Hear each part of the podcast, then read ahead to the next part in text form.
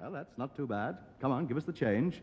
Nine pounds, nineteen and six, please. Yeah, well, uh, that's what I wanted to talk to you about, Tub. Let me change. Look, I'm coming to it. Hurry up. Look, we've known each other for many years Yes.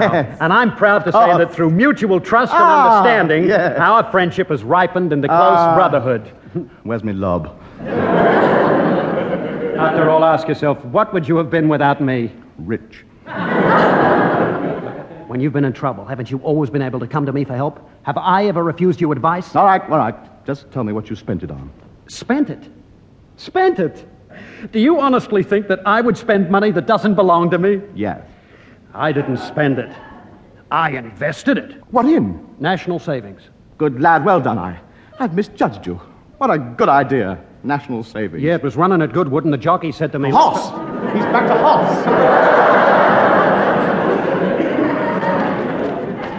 Now, Tony, take it easy. Oh, me money. Me ten nicker. Gone, I. I don't feel well, I. I'm going to have one of me turns. I'll get it. You will when you get back. Uh, Coming! Hello, Bill. Moira, my favorite woman. Come in, come in. Pull up a coal scuttle and sit down. Thank you, Bill. Hmm, what a place this is. It gets more dusty every time I see it. Dusty nonsense. You could eat your dinner off these floors. I know, I've seen you. Honestly, there's so much junk in here you could get lost. I can't understand it. We have a woman coming every morning. Yes, to hunt for the one that came in the day before. well, where's the owner of this upholstered dustbin? I'm not sure. I think he's having a look at the bathtub. He's not going to have a bath. Ah, he's just seeing how the gin's getting on. I'll, uh, I'll call him. Hey, uh, hey, Tub. Hello! Somebody for you. Why do they leave me alone? I've done me time. It's Moira. Why didn't you say so? Halfway out of the window with me toothbrush. Hello, Mora. Hello, Tony. I... Tony, what have you done to your finger? It's all burnt and blistered. I dipped it in the gin. Pretty strong stuff, this. Billy boy, it's the best we've ever made. I wonder what an effect it'll have on people. I don't know, but it's taken the enamel off the bath.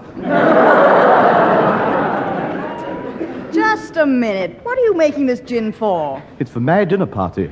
Dinner party? Yes, didn't Bill tell you? I'm inviting all the radio critics and the heads of the BBC round here to celebrate the first night of my new radio show. Sixty-five of them. Invite them here? Are you mad? You can't ask people like that to a place like this. And why not? Well, look at the state it's in. Even the mice have stopped inviting their friends round. Besides, it's much too small. Don't worry, Moira. The size of the flat won't bother us at all. We've already worked out the seating arrangement now. Here's the seating plan here, you see. We get uh, 16 people round the table. And another 16 under the table. That's right. When the pudding comes in, blow a whistle, all change places.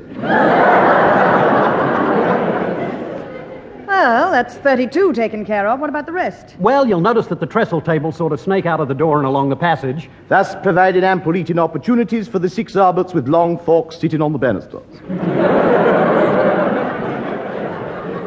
Look, Tony, this might be all right for your friends, but these are important people. They're cultivated, well bred, refined. They're not used to squatting on orange boxes and licking baked beans and gravy off tin plates.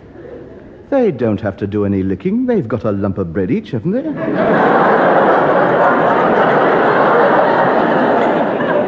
You can't go through with it. It'd be an insult to ask these people along here. Look, I'm not cancelling the party. There's too much at stake.